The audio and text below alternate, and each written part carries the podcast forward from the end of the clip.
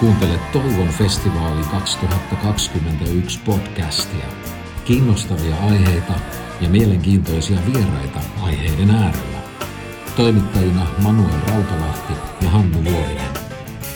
Toivon festivaali on vapaa kirkon kesäjuhlatapahtuma, joka tänä vuonna järjestetään sunnuntaina 20. kesäkuuta ja siihen voi osallistua YouTube-kanavalla ja kymmenessä vapaa-seurakunnassa eri puolilla Suomea.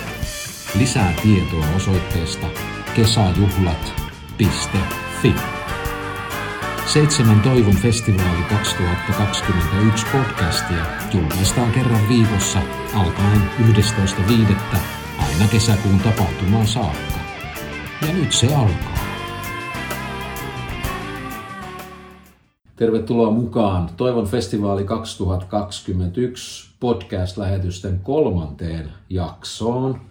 Tällä kertaa meidän teemamme liittyy seurakuntaan ja ehkä sanoisin jo heti alkuun tässä, että nimenomaan paikalliseen seurakuntaan.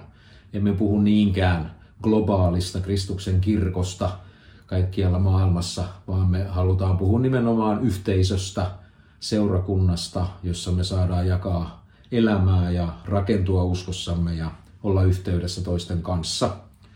Joten me puhumme seurakunnasta 2020-luvulla. Siis tänä päivänä ja tästä eteenpäin.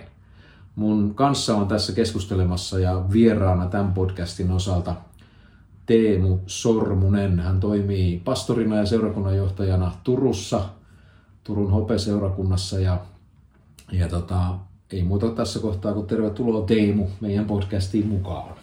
Kiitos paljon. Voisitko sä hei ihan ensiksi kertoa, kuka sä oikein olet ja nimenomaan mikä sun oma suhteessa paikalliseen seurakuntaan sun elämässä on ollut? Mä tiedän, että sä et ole täällä Turussa syntynyt ja oot asunutkin vähän siellä sun täällä pitkin maailmaakin. Eli, eli ylipäätään ihan, että, että minkälainen on sun oma suhteessa seurakuntaan sun elämässä aikana ollut?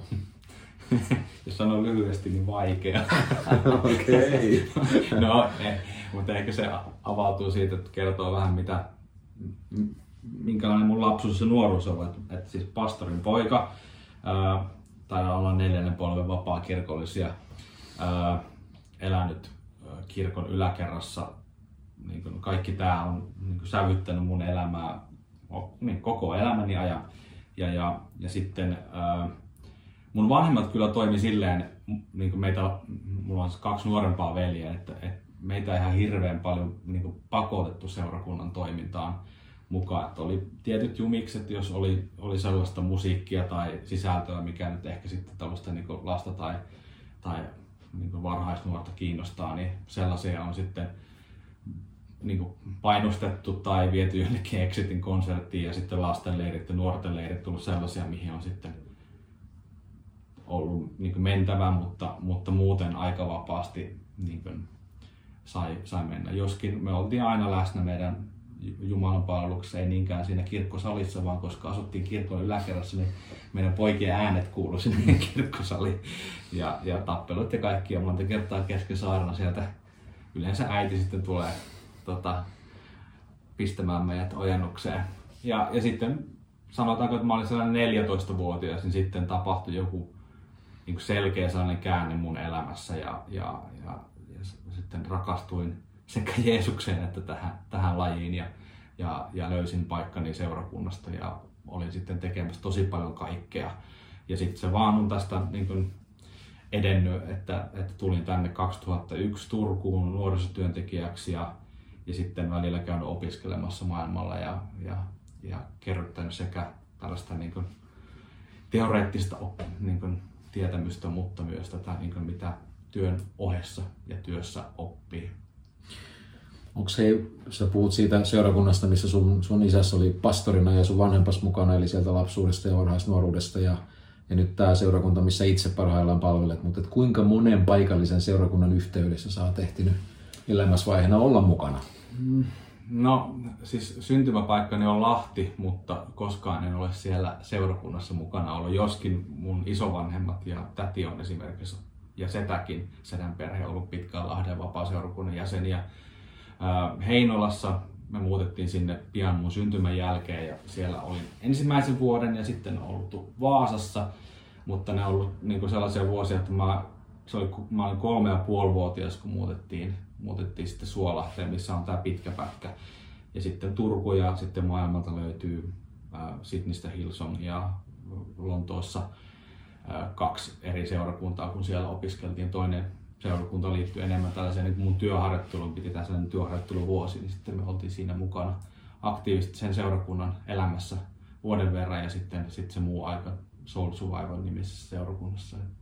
Mm. Et en, kuinka monta siitä tuli? Joo, Ehkä no. kuutisen kappaletta. No vielä hei tota ihan sellaista, että mikä, minkälainen niin rooli, eli mä ymmärsin, että siellä, siellä lähtökohdittain siellä asuitte yläkerrassa ja, ja se tuli niin sun perhees kautta. Sä olit siinä lähellä joka tapauksessa ja mukanakin sit seurakunnassa, mutta siis sä oot ollut niin kuin, niin kuin pastorin poikana, seurakuntalaisena, minkälaisia niin kuin rooleja sulla on tai, tai tämmöisiä ollut siellä. Niin, niin ylipäätään nyt tässä ihan tähän asti, mitä nyt teet? Uh, no siis Suolahdessa, jossa siis kasvu, kasvoin, niin, niin siellä mun mielestä tehtiin hyvin siinä, että, että todella nuorille annettiin vastuuta. Esimerkiksi leireillä, että mä oon varmaan 13-vuotiaana ensimmäisen kerran leirillä isosena. Joku voi ajatella, että se on ihan vastuutonta, mutta mm-hmm. toisaalta niin kuin aikuisten valvonnassa myös se, se isos elämä ja toiminta tapahtunut. Ja, ja sitten, sitten nuorisotyössä olin tosi aktiivinen, pääsin tekemään kaikenlaista – ää, olin mukana nuorten piirin hallituksessa ja taisin olla sihteerikin jossain vaiheessa ja sitten jossain vaiheessa löysin kitaran käteen ja ylistystä johdin ja, ja myös sitten, sitten sanotaanko viimeisen parin vuoden ajan Suolahdessa toimin tällaisen niin nuorisotyön vastuullisena. Käytännössä vedin nuorten iltojen aluksi toisen kanssa ja sitten, sitten yksin ja ja sitten, sitten Turussa, kun tulin tänne, niin kolme ensimmäistä vuotta oppisopimuksella nuorisotyöntekijänä ja, ja sitten nuorisotyössä oikeastaan vuoteen 2012-2013 asti. Ja sitten se, sen jälkeen jonkinlaisena seurakuntatyöntekijänä ja nyt sitten kahden vuoden ajan niin pastorina ja vuoden ajan seurakunnan johtajana. Tässä varmaan nämä jos tiivistää mm-hmm. kaikki, joo, mitä on tehty. Joo. Joskin siellä on niin paljon kaikenlaista, mitä mm-hmm. totta kai seurakuntaelämään kuuluu kaikenlaista, mitä on sitten tullut tehtyä. Aivan. No hei, vielä ennen kuin mennään syvemmälle itse aiheeseen, niin tota, ihan vaan sun taustasta, niin sulla on perhettä ja... Joo, on, on perhettä. Tänä vuonna taitaa tulla ö, 17 vuotta avioelämää. Ansku Anna-Maijan kanssa, joka on, on nuorisopsykiatri erikoislääkäri ja, ja sitten meillä on kahdeksanvuotias kesällä yhdeksän täyttävä Kaspia poika. Näiden kanssa me ollaan sitten reissuttu ja tehty kaikenlaista. Niin just, aivan, aivan. No hei tota, ajatellaanpa nyt tämmöistä, nimenomaan meidän näkökulma on siis tämmöiseen paikalliseen seurakuntaan, jossa, johon, johon tuota, niin kuin et, et emme puhu niinkään nyt jossain teoriassa siitä, että joo, varmaan molemmat ollaan sitä mieltä, että Kristuksen seurakunta maailmassa on oikeasti ihan globaali. Mm. Ja siihen, siihen ajatellaan, että kuuluu jokainen ihminen, joka, joka on Jumalan lapsia ja tullut uskoa ja lähtenyt Jeesusta seuraamaan ja sitten tullut tavalla tai toisella mukaan myös niin kuin hänen seurakuntaansa. Ja tiedetään sekin, että maailmalla seurakuntia on jos jonkinlaisia ja traditioita ja kristillisiä perinteitä paljon erilaisia, mutta toivoisin, että tässä kun keskustellaan, niin yritetään keskittyä paikalliseen seurakuntaan ja vieläpä paikalliseen seurakuntaan täällä Suomessa ja vieläpä paikalliseen seurakuntaan Suomessa nimenomaan nyt 2020-luvulla. Joo. Ja yritetään vähän katsoa myös tuonne eteenpäin, että, että minkälainen seurakunta mahdollisesti tässä jatkossa no, pitäisi olla, tulisi olla tai tulee olemaan. Ja tota, siksi ihan nesteksi herättäisin tämmöisen kysymyksen, että, että onko seurakunta erilainen nyt 2020-luvulla kuin mitä se oli 50-luvulla. Ja heti sanon, että en nyt katso tähän 1950-lukuun, vaan tarkoitin ensimmäisen vuosisadan about 50-lukua. Eli sen jälkeen, kun, kun Jeesus oli, oli elänyt elämänsä, kuollut ja noussut ylös kuolleista ja palannut itse takaisin isänsä tykö, niin sen jälkeen hän tänne maailmaan jäi vaikuttamaan hänen seuraajiensa joukko ja syntyi seurakuntia eri puolille ja niistä me luetaan Uudessa testamentissa ja, ja, ja saadaan niin näkökulmaa sekä apostolien teoista että Uuden testamentin kirjeistä, joista useimmat itse asiassa ovat juuri paikallisille seurakunnille kirjoitetut. Eli me nähdään, että Raamatussa Uudessa testamentissa seurakunnalla on hyvin merkittävä asema. Niin, onko seurakunta erilainen nyt, 2020, kuin mitä se oli aikanaan silloin ensimmäisellä vuosisadalla, esimerkiksi 50-luvulla? Mitä mieltä olet? Uh, ihan ensimmäisenä tulee mieleen mun, mun yhden luennoitsijan sanat Lontoossa, että, että jos esimerkiksi Paavali jostain asiasta kirjoittaa kirjeessään, niin todennäköisesti nämä asiat on ollut esillä ja, ja ongelmia siellä seurakunnissa. Ja jos ajatellaan, että mitä, mitä Paavali kirjoittaa vaikka Korinttiin, niin siellä on erimielisyyksiä, siellä puhutaan seksuaalisuudesta ja, ja, ja suhteista, niin, niin eipä se nyt ihan hirveästi eroa tietysti mielessä tästä, tästä ajasta. Ja, ja sitten taas jos katsoo apostolien tekoja, niin vaikuttaa siltä, että, että seurakunta on aina suhtautunut nihkeästi muutokseen ja ihminen ylipäätäänkin, että, että, että kyllä, kyllä siellä pyhällä hengellä oli paljon tehtävää siinä, että, että evankeliumi saatiin pakanoiden pariin ja, ja tota, niin kuin, rautalangasta oli väännettävä. Pietari ei halunnut millään syödä sitä, mitä hänelle tarjottiin.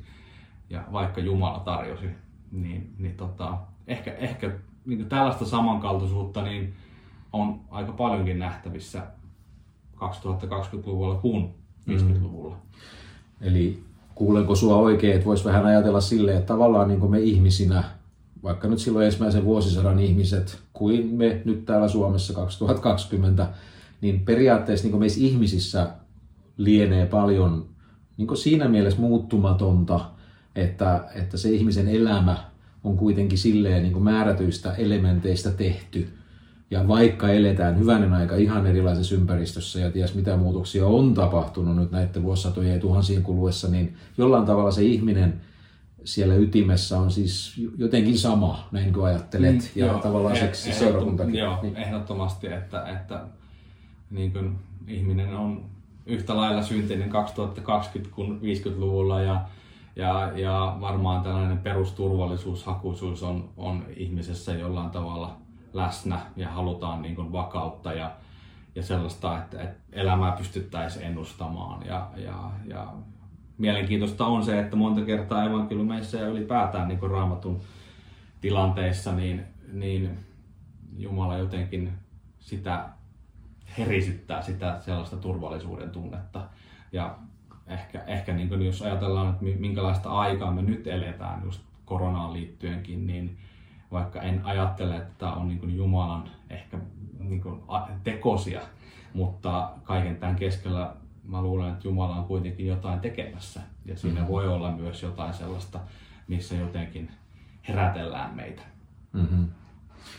No jos ajatellaan, että seurakunta on siis määrätyllä tavalla säilynyt siis jotenkin samana tai samanlaisena, niin onko kuitenkin näkyvissä siis muutosta? Mitä olet mieltä siitä, että muuttuuko seurakunta ajan kuluessa? Mä ymmärrän kyllä, että vähän riippuu mitä tällä kysymyksellä nyt niin kuin kysytään. Puhutaanko me seurakunnan tavasta toimia, puhutaanko me seurakunnan olemuksesta, siitä mistä se koostuu, mutta silti näin niin kuin yleisellä tasolla niin niin muuttuuko seurakunta mielestäsi ajan kuluessa, vaikkei mentäisi sinne ihan eka vuosisadallekaan asti. Jos vaikka ajattelet ihan pelkästään, minkä sikäinen sä nyt oot, joku about 40 korvilla kohta, tämä oli kyllä ihan mun arvaus, niin, tota, niin, niin oot säkin nyt muutaman kymmenen vuotta ehtinyt seurakuntaelämää elää, niin, niin siis muuttuuko seurakunta ajan kuluessa? Hmm.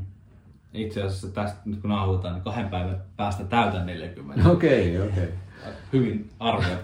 Mutta tota, äh, siis kyllähän kyllä, kyllä seurakunta muuttuu, koska aikakin muuttuu ja me eletään, me ollaan niin kuin, voisi sanoa, että jokainen on oman aikansa lapsi ja, ja, ja tuote. Ja jos ajatellaan vaikka vähän niin kuin kirkkohistoriaa ja mitä tässä on niin kuin tapahtunut lähtien vaikkapa uskonpuhdistuksesta, niin kyllähän siellä on tapahtunut tosi paljon asioita ja valistuksen aika ja kuinka se on vaikuttanut seurakuntakulttuuriin ja, ja kuinka, kuinka tällainen niin kuin, ää, niin kuin kansanvalta myös on, on, on, on vaikuttanut, demokratia seurakuntaan ja seurakuntaelämään ja, ja, ja myös tämä niin moderni aika, jossa, jossa pitkään niin kuin seurakunta mun mielestä toimi niin, että, että, että kun ihmiset ja yliopistot ja tutkijat alkoi tieteellisesti niin kuin argumentoida vaikkapa maailman syntyä, niin, niin me ollaan ensin otettu sellainen niin kuin taka-askel, että, että, että,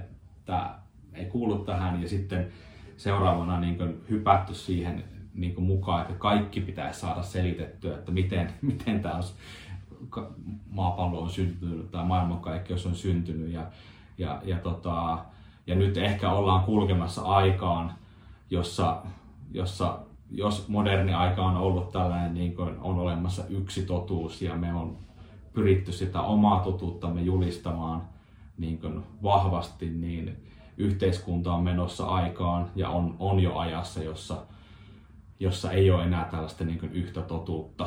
Ja, ja se pistää meidätkin niin miettimään, että, että ollaanko me menty vähän niin liian kapealle siinä, että me ollaan selitetty asioita tai yritetty selittää asioita, joita ei kuitenkaan itse asiassa edes pitäisi ehkä selittää, vaan antaa Jumalalle tila olla Jumala ja, ja siinä tähän kuitenkin paljon uskoon liittyy sellaista mysteeriä, jota ei voi selittää.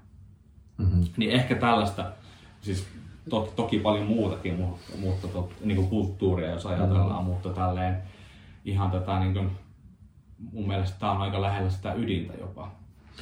Eli ajatteletko vähän siihen suuntaan, että tavallaan se muutos, joka, joka, joka niin kuin seurakunnassa ja sen toiminnassa ja elämässä tapahtuu, niin se on jollain tavalla niin kuin reagoimista tai niin kuin vastinetta siihen, mitä, mitä ylipäätään ajassa, jota kulloinkin eletään, tapahtuu. Niin, joo. Et, että, et, mä sanoisin ehkä näin, että, että jos seurakunta ei näytä siltä, miltä tämä toivottavasti et kuule väärin, mutta että jos seurakunta ei näytä siltä, mitä maailma näyttää tietyssä mielessä, niin me ollaan eristäydytty mm. niin kuin väärällä tavalla maailmasta. Että, et, et seurakunta, jos, jos me ollaan maailmassa, niin jollain tavalla se ympäröivän kulttuurin sekä piirteet että haasteet että ongelmat on, tai tulisi olla läsnä myös seurakunnassa. Joskin yhtä lailla me ehkä on hyvä vastata myös asioihin ja, ja reagoida. Ja joskus se reagoiminen, jos tälleen niin katsoo mennä, mennä vuosia, niin, niin tota, se oli sitä, että, että jos oli joku tällainen juhla, vaikkapa vappu, mikä on tällainen, että ihmiset menee jonnekin kukkulalle ja juhliin ja, ja ottaa, ottaa useamman pullon kuohoviiniä tai jotain muuta ja, ja sitten, sitten, sitten saattaa jopa vähän sekoilla.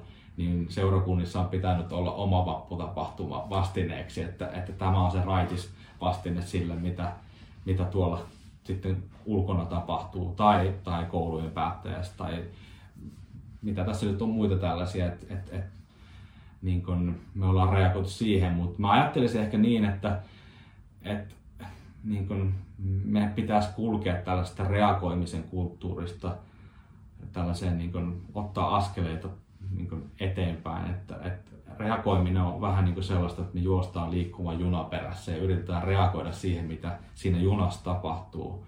Mutta mut, niin jotenkin mä ajattelen, että tähän juttuun kuuluu se, mitä Jeesus teki, on se, että hän, hän voi kaiken uudeksi ja me ollaan niin kuin hänen lapsiaan ja voitaisiko me myös toimia hänen kaltaisesti tässä, että me oltaisiin luomassa uudenlaista kulttuuria ja ei, ei niinkään aina juoksemassa mm. jonkun junan perässä ja yrittää olla relevantti suhteessa siihen, siihen junaan.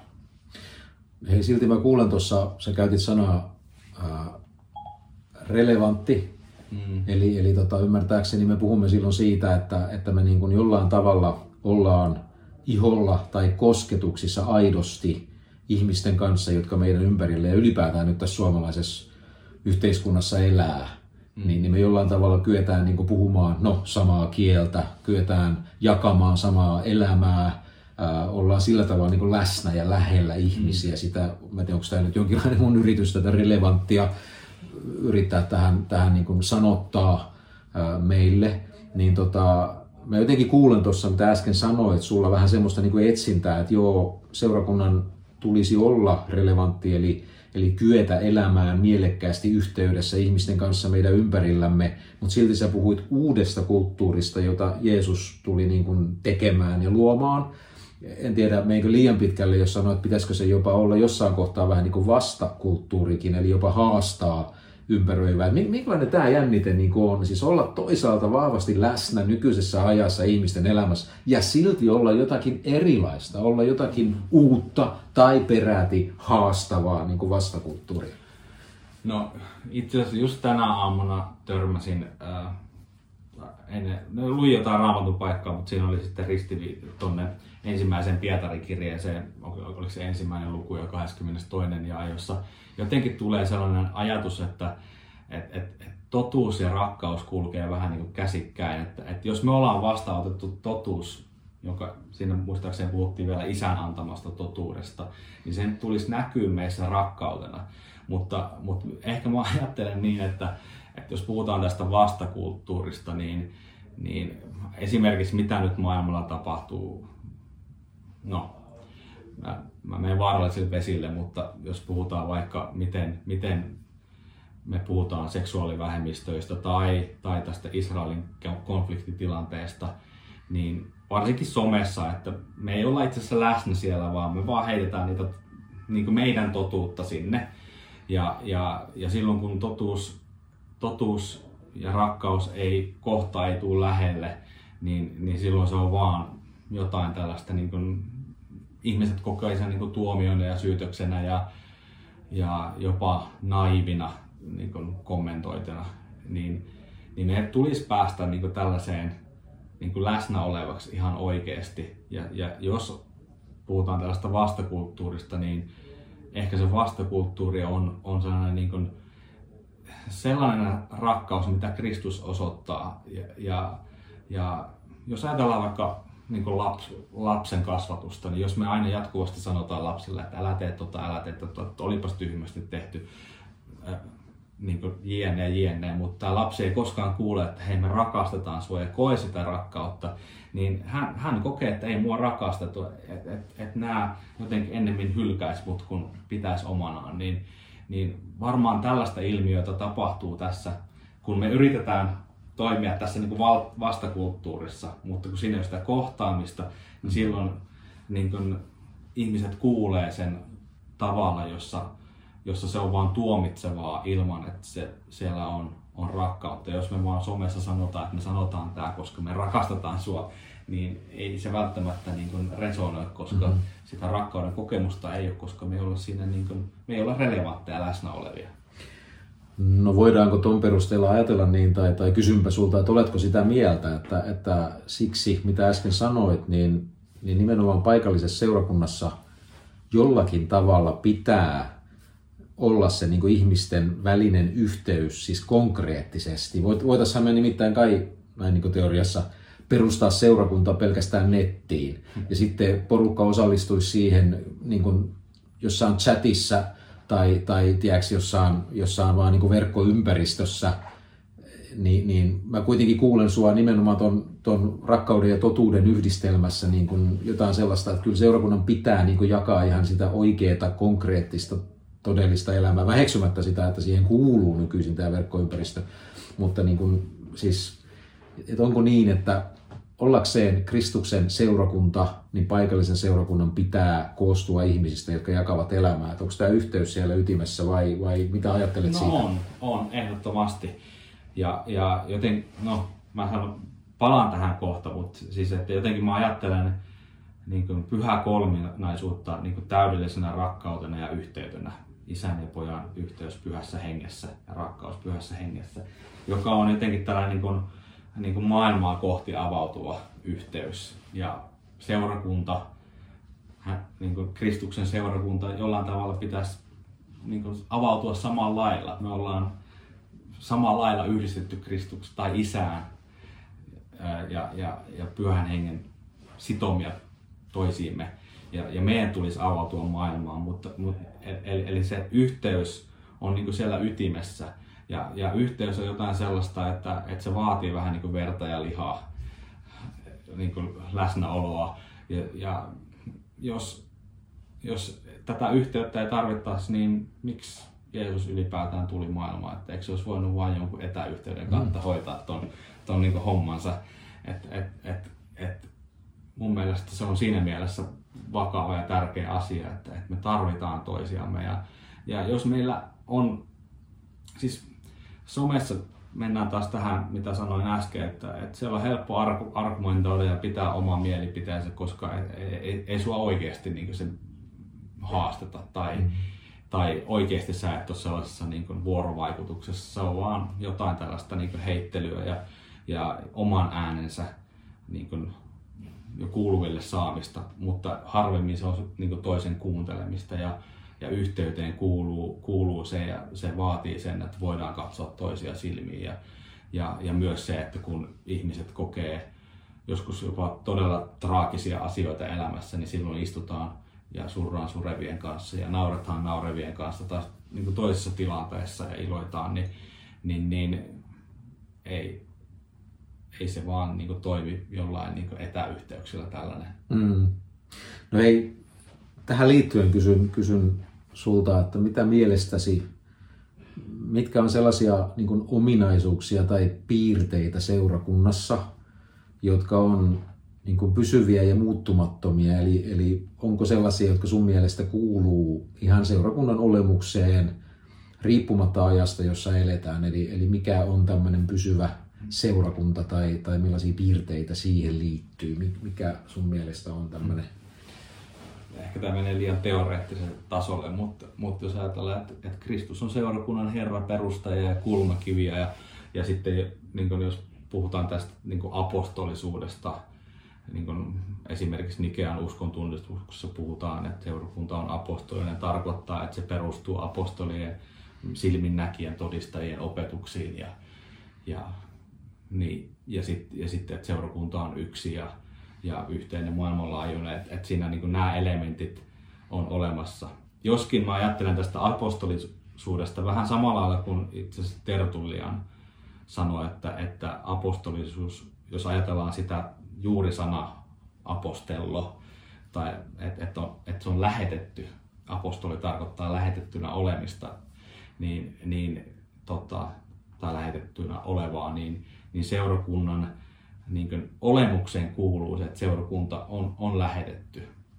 Eli ei, ei ole kyse vaan siitä, että me pidetään kiinni jostain oikeasta opista, vaan me tarvitaan tällaista niin oikeaa, voisiko sanoa, että or, ortodoksi, jos on se or, oikea oppi, niin ortopraksis on sitten se oikea toiminta ja siihen liittyy se niin lähetettynä oleminen. Et, et, nämä on ehkä sellaisia elementtejä, mitä mä ajattelen, että mm-hmm. liittyy siihen seurakunnan olemiseen. Eli kuulenko sua oikein, että siellä on siis olemassa sun mielestä tämä, tämä, niin kuin tämä apostolinen todistus Jeesuksesta, mm-hmm. nimittäinpä sitä, niin sä puhut silminnäkijöstä. Siellä on apostolinen todistus Jeesuksesta, ja sitten siellä, siellä on, on tota, tämä yhteys, mistä aikaisemmin puhuttiin mm-hmm. niin kuin ihmisten välillä, joista seurakunta muodostuu, ja sitten siellä on tämä tämmöinen niin lähetys tai missio. Mm-hmm. Joo. Si- siitä kun missio, puhumme. Joo, siitä puhutaan, ja, ja, ja ja mä ajattelen se jotenkin näin päin vieläpä, että, että seurakunnalla ei ole missio, vaan, vaan seurakunta on Jumalan instrumentti mm. maailmassa, jonka kautta hän toteuttaa sitä missiota. Missio on Jumalalla eikä niin kuin okay. meillä. No, kysynpä tämmöisen pikkukysymyksen, että mikä mielestäsi on Jumalan missio? no, uusi taivas, uusi maa, luoda kaikki uudestaan uusiksi ja, ja ja, ja tota, kutsua meidät mukaan siihen, siihen että et varmaan lyhykäisyydessään tämä, että et se mitä Jeesus teki ristin kuolemalla ja ylösnousemuksella ja myös maanpäällisellä elämällä, niin, niin johti tähän. Ja musta just pääsiäisen aikaan opetin seurakunnassa siitä, että, että on mielenkiintoista, että se pääsiäisviikko on, on niin se kulkee sinne ristille ja, ja sitä voisi kutsua vähän niin kuin luo, tai jos ajatellaan luomista, se oli seitsemän päivää, pääsiäisviikko myös tavallaan seitsemän päivää, ja sitten se päättyy siihen, että, että Jeesus kulkee Maria Magdalena kanssa siellä puutarhassa, mikä on taas, jos ajatellaan luomista, se, se kuva, missä Jumala kulki ihmisen kanssa, niin nyt uusi viikon ensimmäinen päivä, niin Jeesus on kulkemassa siellä puutarhassa Marian kanssa ja symbolisesti varmaan siinä niin kuin Johannes nimenomaan haluaa tuoda tämän kuvan esiin, että, että, että Jumala on tekemässä tämän, mm-hmm. luomassa kaiken uudelleen tai uudestaan ja kutsumassa meitä mukaan siihen. No tota, jos Jumala kutsuu tai kun Jumala kutsuu ihmisiä mukaan tähän, tähän hänen uuteen ja uudistettuun maailmaan, josta puhut, mm. niin, tota, niin tavallaan se kutsu, siis keitä, keitä tämän kutsun piiriin kuuluu, eli, eli siis niin kuin, äh, miten mä tämän sulle sanotan, että tavallaan, no se kysy näinkin, että, että mikä mielistäsi määrittelee sen, että onko ihminen niin kuin seurakunnassa? Tarkoitatko nyt, että, että, että, että jos ihminen, joka ei ole mukana seurakunnan toiminnassa, mutta sanoo Jeesusta Herrakseen, että, että, että mi, mihin se asettuu tässä. Sitäkin ja, ja vielä laajemmin ylipäätään. Siis jos ajatellaan, että Jumala luo, luo, on luomassa uutta maailmaa, niin kuin todella vaikka jo siteeraamassa Pietarisen siellä kirjeessään niin kuin ehkä mm. kaikkein silleen suoraviivaisemmin ilmaisee, että tulee olemaan uusi maa ja uudet taivaat. Ja, ja tämä uusi maailma on, on niin kuin täynnä sitä, mikä on vanhuskasta ja oikein, kaunista ja hyvää ja, ja totuudellista, mm. kaikkea mitä Jumala on. Hän on itse läsnä, se on se uusi maa, uudet taivaat, se on se tulevaisuus, jonka Jumala tekee. Ja hän kutsuu ihmisiä siihen. Ni, niin tavallaan mikä, mikä niin kuin määrittelee tai, tai osoittaa, että ihmiset ovat sen kutsun ottaneet vastaan. Nyt mä puhun laajasti ihmisistä ylipäätään. Niin kyllähän se liittyy siis Kristukseen, että et, et, miten me suhtaudutaan häneen ja, ja tavallaan se on aina ollut se, se juttu, että miten me suhtaudutaan Jumalaan, mutta sitten taas, että, että kun Kristus tuli maailmaan, niin että miten me suhtaudutaan häneen ja siihen hänen työhönsä. Että se, se on varmaan se erottava tekijä. Että, että se on, minä olen tietotuissa elämä, sanoi Jeesus, niin, niin se pystytään laittaa aika tolleen niin kuin kapeasti ja selkeästi, että tämä on se, joka mm. erottaa. Ja, ja sitten myös se, että, että jos ajatellaan taas seurakuntaa, ää, Kristuksen seurakunta, jonka Herra hän on, niin, niin seurakunta, mä näen, että se on tämän uuden, niin kuin uuden luomakunnan yhteisö, tai voidaan sanoa myös, että Jumalan valtakunnan yhteisö. Mm. Eli, eli tähän niin kuin kokonaisuuteen kuuluu, että jos sä sanot, että Jeesus on sun Herra, niin, niin Jeesus on seurakunnan Herra myös. Ja silloin sulla on veljiä ja siskoja, ja sä et ole silloin sitoutunut vaan Jeesukseen, vaan sä oot sitoutunut näihin, tai sut on sidottu, vaikka et olisi tietoisesti sitoutunut, sut on, sut on sidottu hänen perheeseensä ja, ja sulla on siskoja ja veljiä Kristuksessa. Mm. No hei, tota, onko, onko, on, onko sun mielestä mahdollista, että joku ihminen on siis niin kuin syntynyt Jumalan lapseksi, hän uskoo Jeesukseen, uskoo Jeesuksen kuoleman merkitykseen syntiensä sovituksena ja uskoo Jeesukseen Herrana, kuninkaana, valtiana siinä mielessä, että hän myös nousi kuolleista ja hänellä on se asema, mikä hänellä on nyt tällä hetkellä.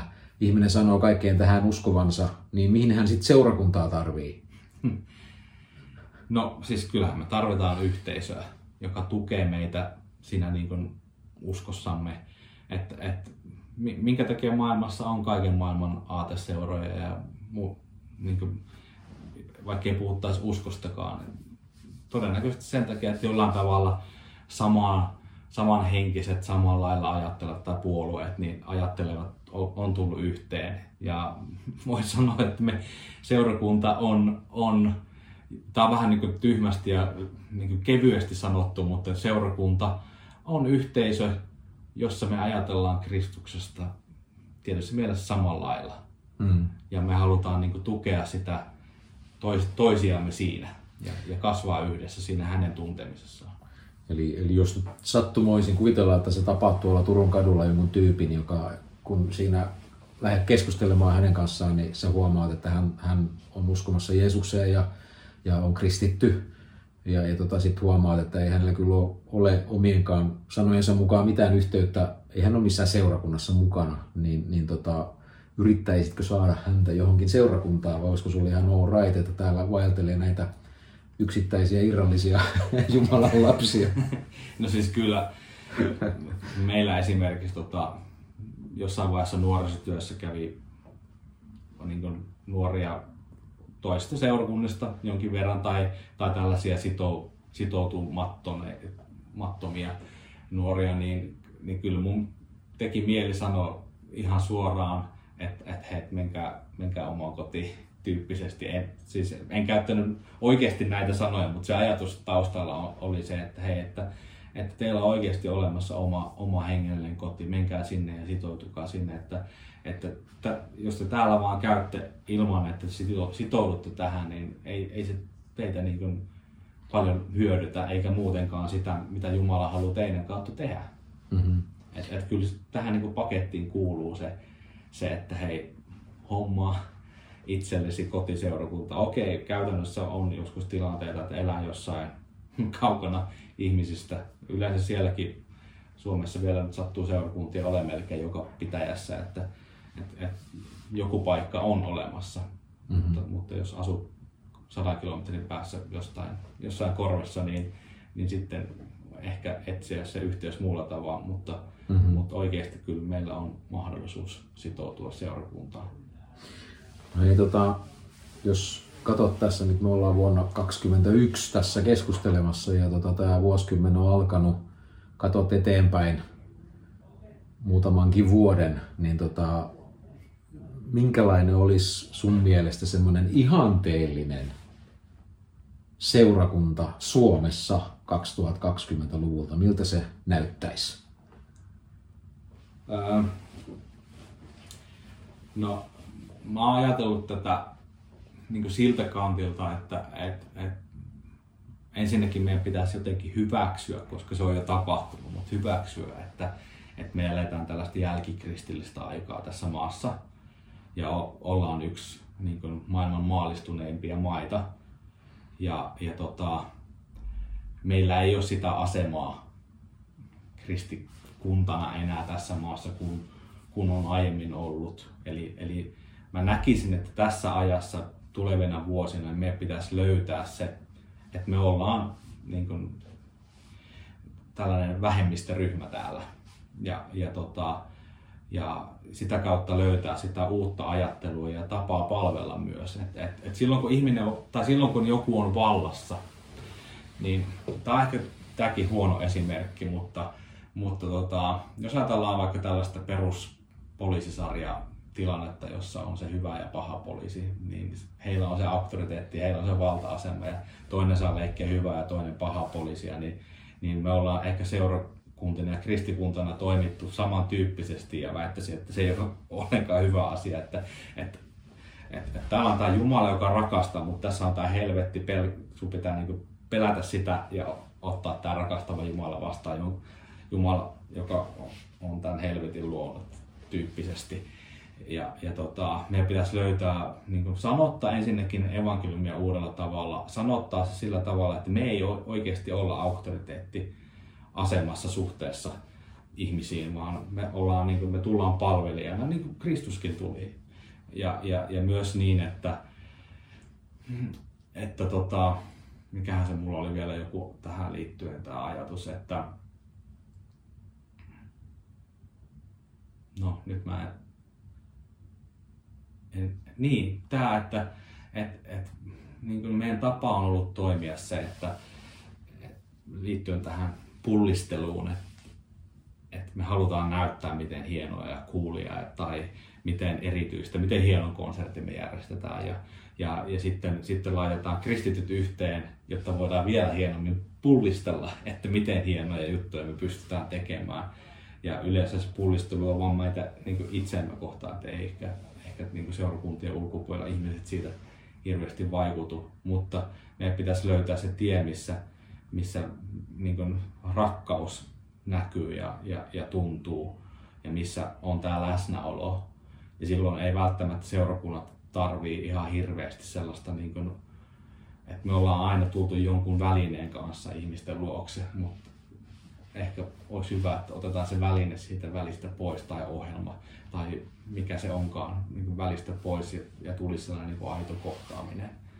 Eli mä kuulen sua niin, että, että tavallaan tämmöisessä niin kuin tämän ajan seurakunnassa ei mielestäsi tulisi niin kauheasti kiinnittää huomiota jonkun tällaisen ohjelman tai toiminnan suorittamiseen sä toivoisit jotenkin semmoista niin kuin, niin kuin välittömämpää läsnäoloa ja vaikutusta ihmisten kanssa, joiden keskellä me eletään? Kuulenko sua Joo, oikein? joo että varmaan, että et, tämä on ehkä sellainen niin kuin tie, jossa mäkin olen vähän niin kuin matkalla, mutta koska olen ollut kovastikin sen puolesta puhuja, että asiat pitää tehdä hyvin ja, ja, ja niin kuin ottaa huomioon vaikka kulttuurillisesti se kohderyhmä, jota halutaan tavoittaa, mutta ja ajattelen, että, että sillä on oma paikkansa ja se on tärkeää, mutta mut jos se jää niin sille tasolle ja ei sitä kohtaamista, niin silloin me saatetaan tehdä meidän jutuista sellaisia, mitkä on niin sliipattuja ja, ja, ja näyttää hyvältä, mutta koska se on vähän niin kuin se sisältö ja ei ole sitä syvempää kohtaamista, niin, niin se jää vähän niin kuin haljuksi. Mm-hmm. Niin meidän pitäisi löytää just tämä tämä kohtaaminen. Ja myös se, että et, et meidän pitäisi löytää sellainen nöyryys seurakuntana, seurakuntina ja, ja, ja kristittyinä, että et, miksi meillä pitäisi olla vastaus kaikkeen. Et silloin kun meillä on vastaus kaikkeen, niin et, et kun ihminen tulee mun luokse ongelmansa kanssa tai haasteensa kanssa, mä annan hänelle vastauksen, mutta eihän ihminen välttämättä tule kohdatuksen. Et joskus tarvitaan vaan sitä, että istutaan yhdessä. Joskus tarvitaan sitä, että, että toinen saa itkeä toisen kainaloon tai, tai jotain tällaista. Mm. Ja, ja, ja silloin ehkä mennään vähän syvemmälle. Minkälainen hei rooli tai niin kuin asema sun mielestä tässä valossa seurakunnassa on tämmöisillä toiminnoilla, joita on jollakin tavalla tai jossakin muodossa varmaan kautta aikojen sinänsä seurakunnissa toteutettu. Eli puhun, puhun vaikkapa yleisesti kun puhutaan, niin puhutaan Jumalan palveluksista – jossa vapaakirkollisessa ja, ja tämmöisessä herätyskristillisessä perinteessä on toisinaan puhuttu vain kokouksista, mm. sunnuntai-kokous tai joku vastaava nimitys. Oli se nimitys nyt mikä tahansa, mutta siis tämmöinen niin Jumalan palveluksen rooli ja merkitys ja, ja toisaalta taas sitten niin kuin mitä muuta sellaista, jos mu- muuta toimintaa katsot, että on niin kuin tavallaan luovuttamatonta. Ja en mä tiedä, kysynpä senkin, että onko Jumalan palvelukset sun mielestä seurakunnassa luovuttamattomia, niin kuin seurakunnan, jotta seurakunta on seurakunta. Mm kyllä mä sanon, että Jumalan palveluksella on, on niin kuin, jos, jos ei ole luovuttamaton, niin se on lähes sitä niin kuin mun ajatuksessa. Ja, ja et, et se, jos mä katson kirkkohistoriaa, niin se on tavalla tai toisella aina siellä ollut se paikka sunnuntai kokoontua viikon ensimmäisenä päivänä. Et, et sillä on, on oma paikkansa ja roolinsa ja, ja en, en, en lähtisi itse sitä ottaa pois. Ja mun mielestä yksi missiologipastori sanoi hyvin tästä korona-ajasta, että Jumalan palvelus on vähän niin kuin kuningatar sakkilaudalla ja nyt se on otettu pois. Mutta sakkipelin voi voittaa ilman kuningatartakin, mutta, mutta, mutta kuningatarella on, on ollut niin tärkeä rooli. Ehkä joskus vähän liiankin merkittävä, että se kaikki seurakunnan toiminta ja ajattelu kohdistuu siihen. Mutta tota, niin kuin, sillä on edelleen tärkeä paikka ja, ja seurakunnan elämää ja kulttuuria, niin, niin siis Jumalan palvelussahan paljon sitä myös luo, että et just kuulin Pete Greggin, joka, sano, joka on siis 247 rukousliikkeen entinen vetäjä, perustaja, niin, niin sanoi, että, että esimerkiksi laulut on yksi tapa luoda kulttuuria. Että ne laulut, mitä me lauletaan Jumalan palveluksessa, se luo meidän ajattelua ja ja, ja toimintatapoja, joten sillä on oma tärkeä paikkansa. Jumalan sanan opetuksella on tärkeä rooli ää, nimenomaan Jumalan palveluskontekstissa aina ollut. Ja myös se niin ihan yhteen tuleminen, mikä on tavallaan ehkä vähän uusi juttu, että, että, että me, ollaan niin vapaissuunnissa niin löydetty tätä yhteisöllisyyttä Jumalan palvelukseen, tai jos käytetään sanaa messu, mitä taas niin vaikka luterilaiset käyttää, niin heillä ei ole ehkä sitä perinteisesti ollut. Ja tavallaan sieltähän se meidänkin historia tulee, mutta me ollaan vapaa-seurakuntina löydetty sitä yhteisöllisyyttä myös siihen Jumalan palvelukseen, eli, eli se, on, se on tärkeä. Sä kysyt varmaan jotain muutakin kuin tästä Jumalan No lähinnä mitä muuta sellaista. Jos ajatellaan, että Jumalan palvelukset, niin kun, että seurakunta siis tavalla tai toisella niin kun kokoontuu yhdessä Jumalan palvelustyyppiseen tilanteeseen, niin tota, onko, onko muita tämmöisiä toimintoja tai, tai, tai muotoja, jotka sun mielestä on, on silleen niin kuin oltava, jotta seurakunta olisi seurakunta? Hyvä kysymys. Hirveän laaja. Et en mä tiedä, onko tuohon niin yhtä oikeaa vastausta. Et, et, et kyllä niin kuin se yhteen tuleminen on, on yksi juttu. Tavallaan ekleesio, niin sitähän se tarkoittaa, että seurakunta mm. tulee yhteen. Et, et se on siellä niin kuin vähintään. Siellä pitää olla sitä niin kuin apostolien niin kuin todistuksesta nousevaa opetusta. Ja, ja sitten totta kai niin kuin se, tämä lähetettynä oleminen, että millä tavalla se, se näkyy, millä tavalla me pidetään huolta toisistamme. Kirjeessä puhutaan paljon leskistä ja, ja, ja orista ja vähäosaisista, että, että mi, miten suhtautua heihin. Että, että tavallaan niin kuin, tällaisia elementtejä niin kuin siihen kuuluu, joskin, että, että mitä, miltä se niin käytännössä näyttää, niin, niin no, vapaaseurakuntia on noin sata ja todennäköisesti meillä on noin sata versiota siitä vapaakirkokin piirissä, millä tavalla se käytännössä näyttäytyy tämä, mm-hmm. tämä paletti. Mm-hmm.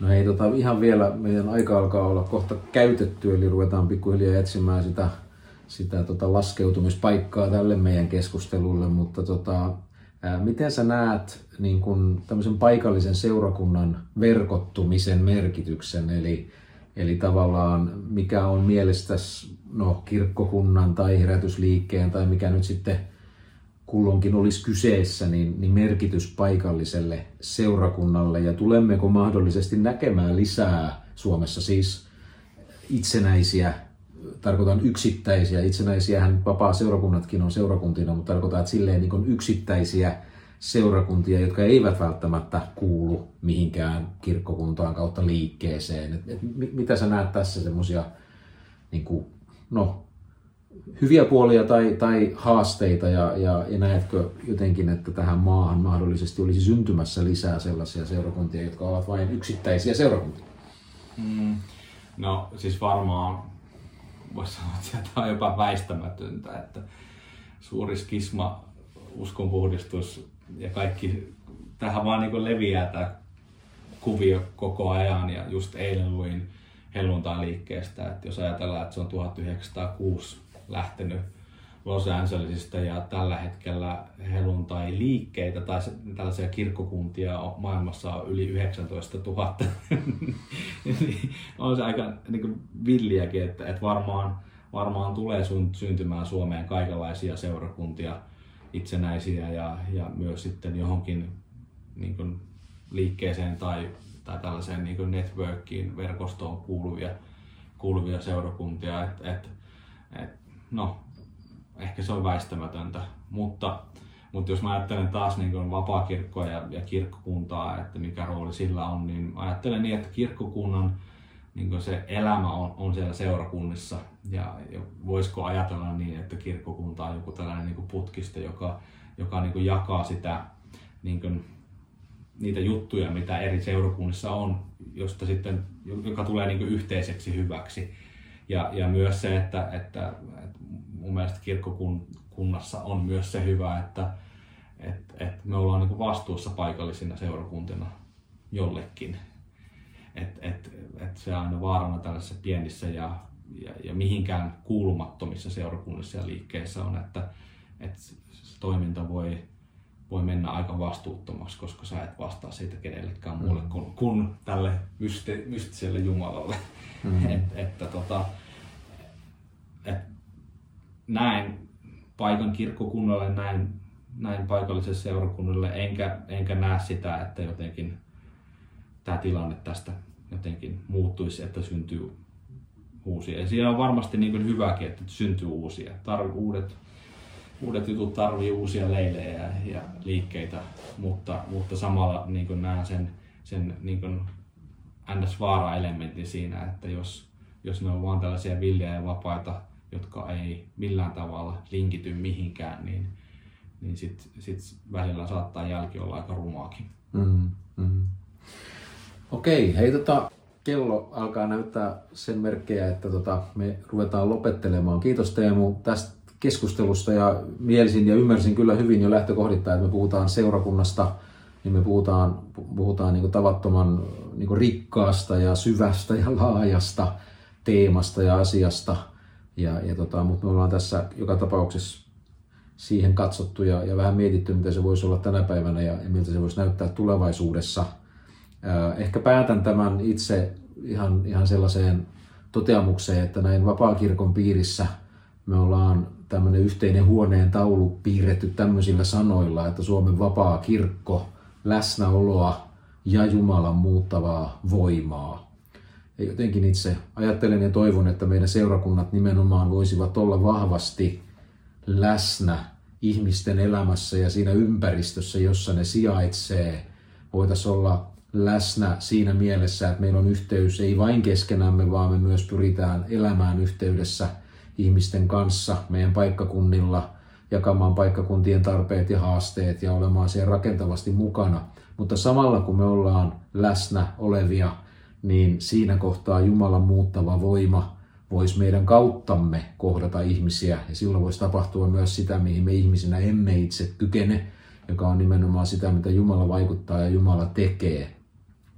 Ja vahvasti uskon, että sitä varten seurakunta on olemassa, jotta se olisi myös tämmöinen määrätynlainen tienviitta, joka osoittaa Jumalaa, mutta toisaalta myös sellainen kosketuskohta, jossa ihmiset voi päästä Jumalan yhteyteen.